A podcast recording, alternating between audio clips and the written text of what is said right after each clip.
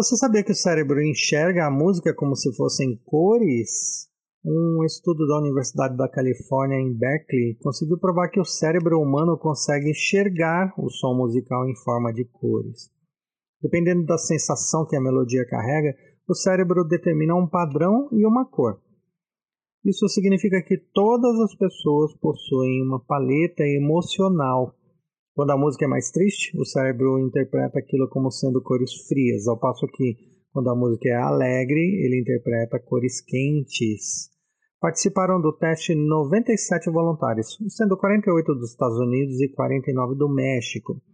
Eles escutaram 18 trechos de músicas de Bach e Mozart e associaram cada trecho com uma das cores de uma paleta de 37 cores. O resultado foi espantoso. Os participantes escolheram as mesmas cores ou muito próximo delas na paleta. Os trechos musicais eram variados, entre felizes, tristes, calmos, irritantes, fortes, fracos, rápidos e lentos. Embora os pesquisadores tenham escolhido pessoas de diferentes culturas e meios sociais, o resultado foi muito parecido, porque independente do meio em que a pessoa viva, sua sensação perante um som musical é semelhante. Quando a música era mais feliz, o participante geralmente se expressava com o um rosto alegre e escolhia o tom laranja e tons mais claros. Quando a música era mais sombria, suas expressões faciais se fechavam e escolhiam os tons de vermelho escuro. O interessante é que o som não tem cor mas esta cor é escolhida no cérebro para que o mapa sonoro se transforme num mapa visual e é isso que faz o corpo ter uma reação como alegria ou tristeza. Tem outra coisa que eu quero compartilhar contigo, e isto eu aprendi na minha época de faculdade que me deixou bastante fascinado. Se você está de dia, imagine isso, num local com muitas árvores e pega no chão uma folha verde de qual cor ela é? Vou perguntar de novo. Qual é a cor de uma folha verde?